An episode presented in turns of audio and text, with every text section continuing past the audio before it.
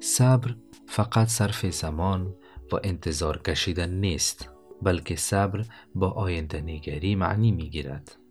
در صبر و تماشای تیغ باید گل را مجسم کنید شب را ببینید و روز را تصور کنید